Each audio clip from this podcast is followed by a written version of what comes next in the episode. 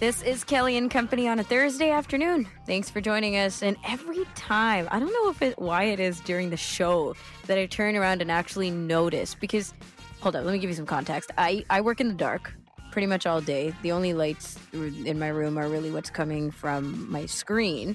Uh, but then there's a bit of that light when the sun is shining that come through as well.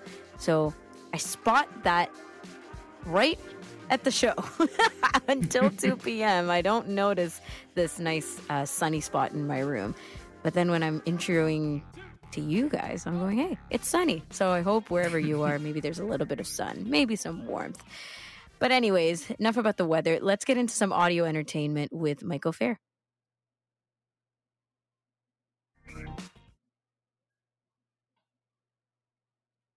Oh.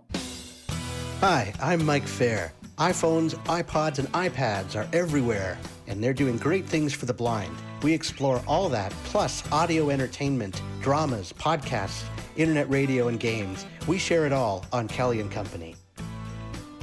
Danielle McLaughlin and Ramya Amuddin here, and we're very excited because it's never only a dream not when the King of Dreams is in town, at least. And after a very long wait, so it feels like for superfans, Audible has released the third act of Sandman. And Mike, you couldn't think of a better way to add to the Halloween festivities than to give us your thoughts. So let's get started. What makes the Sandman so suitable for enjoying around Halloween? Well, I think it really suits the occasion because Halloween is all about playing with traditions and it's about consequences and horror and and mythologies and, and, and just thinking outside of, of the normal, what is possible, into the supernatural. So that's exactly what the Sandman is all about. Neil Gaiman is uh, really familiar with all these traditions and myths from all kinds of different cultures, and he basically mixes and plays with a lot of different things to make the Sandman and uh, that's that's why the comics really resonate so well. It's just so much it, they hang on really sort of timeless truths and, and things like that. So it's a really neat thing he's he's done with these. Wow. So how much work did Audible do to build anticipation for this third act? Not much this time, pretty much none. Huh. Uh, they basically uh, we were, uh, you know, the first couple of acts, there was a buildup. There was, you know, you knew they were coming long before. This time, you know, if you followed Dirk Maggs and Neil Gaiman like I do, then you get sort of, oh, it's done, it's ready, and they're shipping, you know, they're ready to ship, but it's up to Audible. And then there was this long wait, and Audible didn't give anything, even a date. All of a sudden, one day, bang, it was just there. And oh. you know, I guess this will tell them once and for all how many people just really wanted it. You know, the people who yep. were just eagerly waiting to pounce on it, like me. So hopefully that'll give them uh, impetus to do more. so I guess they'll use word of mouth, like from you. yes, hopefully, yeah. Well, there's a yeah. lot of hype about Sandman, right? Even from the Netflix series and all of the stuff, it's everywhere. So I'm sure that they were like a surprise um, a surprise drop is totally warranted here. How is it structured, the third act of Sandman? So basically, you have, as is typical with these, there are a couple of strong story arcs, sort of episodes that are collected in, into arcs. And then there are some independent, there's always like one or two uh, independent episodes. So in this act, we have three episodes that start the series off. And then we jump into the first of these two uh, acts. This is like 11 and a half hours, uh, 19 episodes total. So the first one is about seven acts. Uh, it, it uh, it's called Brief Lives, and it tells the story of their uh, search for destruction, uh, the missing brother of the family. And, and, and that sort of constitutes this quest. And then another series after that, there's an independent story, and then we get into the world's end, where it's another arc of about six parts that sort of concludes the series, the act, and uh, brings us to the end where uh, we, we see how uh, this this storm of reality uh, gets resolved. So it's it's very uh, very different this this kind of act, kind of rambling like like the ones that came before. So uh, people will be familiar with his his tendency to go all over the place when he tells a story. Everything's connected. It's just not always obvious right away. That's uh, that that's always an interesting structure when you know you, you start realizing how the threads come together, isn't it? Yeah, it's always neat, and it's, it's sometimes it's different things. Like sometimes it's a character that appears. Sometimes it's the Lord of Dreams, and that's the only connection is, is that Morpheus is present. Uh, sometimes it's other members uh, of the family. Uh, this endless family of the endless, these beings that that sort of live forever in death, delirium, destruction, uh, all these different these desire uh, features heavily in this one as well. So, yeah, so very very interesting so, Michael, are you, are you uh, uh, suggesting this may not be uh, suitable for younger listeners? Oh, definitely it's not. This is made for adults, and Audible uh-huh. is really clear about that on their site. Uh, this is uh, Neil Gaiman wrote the original comics uh, and graphic novels for adults. This right. gets into some really dark human fantasies, desires, and tendencies, and really grapples with it. He doesn't pull away from that stuff. So yeah, this is not for children. Uh, teenagers maybe if they're you know particularly mature, but this is this is really for adults. And possibly not for grandparents. This sounds too scary for me. Sandman does that. It veers it veers into very scary places. Yeah, yeah, it does actually.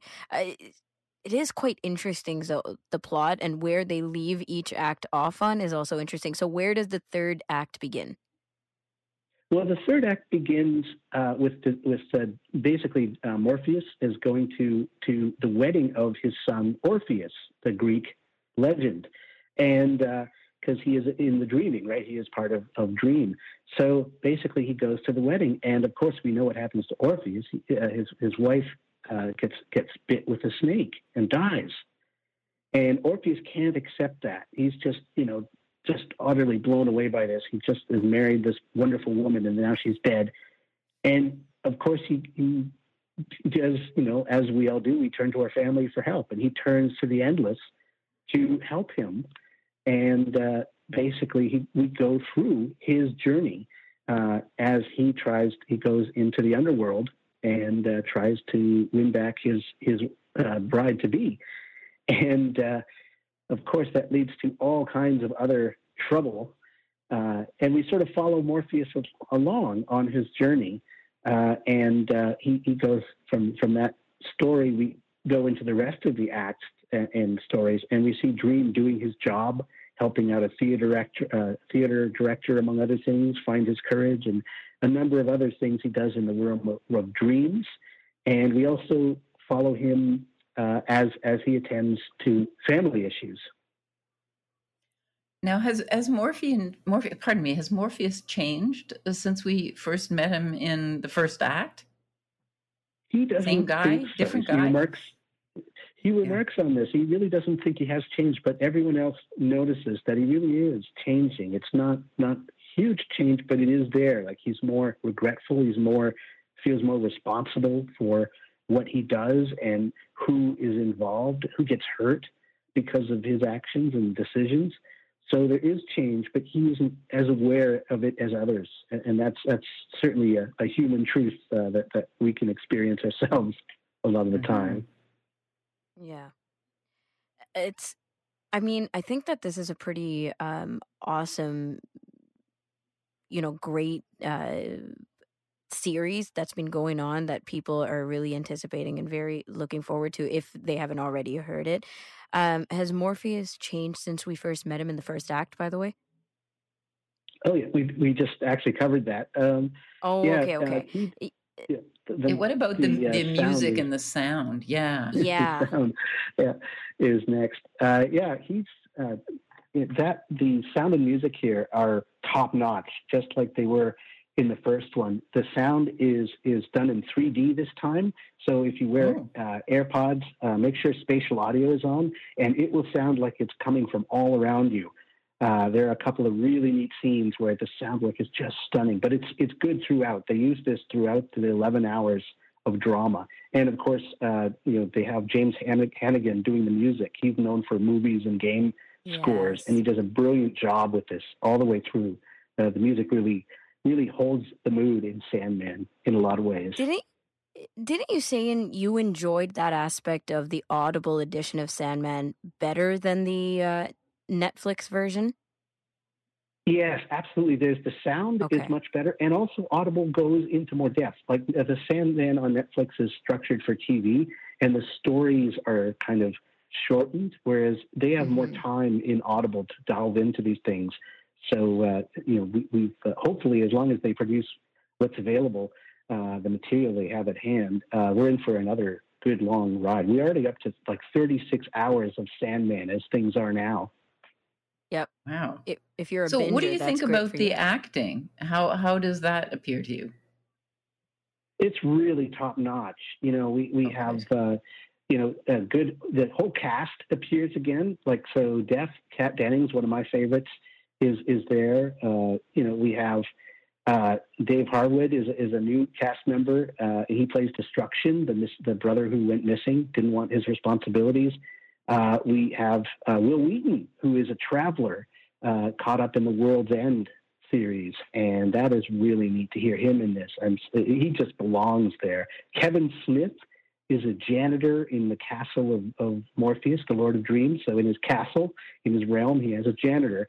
And uh, of course, he's trading quips with the, the, the librarian Lucien, uh, who's played by Simon Vance, a very uh, notable uh, narrator. Uh, so yeah, a lot of familiar voices for people to clue in on, uh, and, and they'll, they'll just be really delighted with with where they turn up and who they play. It's, it's done spotlessly throughout. Hmm Nice. Mike, we only have a couple seconds left. Do you know, or how are you feeling? Are you feeling optimistic about uh, Audible financing more acts of the Sandman? I think we're pretty hopeful. Hopefully, if they know what's good for them, they'll put up more because there's so much. They have about they've gone through about half the material that apparently is, is that their uh, Dirk and Neil are planning to adapt if they can. So, presuming Audible keeps uh, funding, hopefully we'll see the rest of it. I would buy every single one. Uh, these are things I listen to over and over again. They're they're just they're so well done, and they pack in so much wisdom, so much interesting, thoughtful stuff in these. Amazing.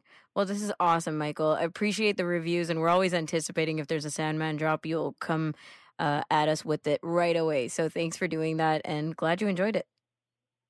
Oh, I certainly did. I hope everyone has fun. We will. Well, those of us who dare to listen. You can find all three acts of the Sandman. Yeah, we are looking at you, Danielle, on I Audible. know. In each of them costs an Audible credit if you're an Audible member, or around thirty dollars uh, for non-Audible members. And Mike Feir, he's back with us every Thursday to chat audio entertainment, and he's been leading leading us up to Halloween with some great ones lately. Uh, after the break, we're going to check in with gardener Susan Kearney. And the question today is Do plants feel emotion? She's going to share her findings and her perspectives on that after the break on Kelly and Company.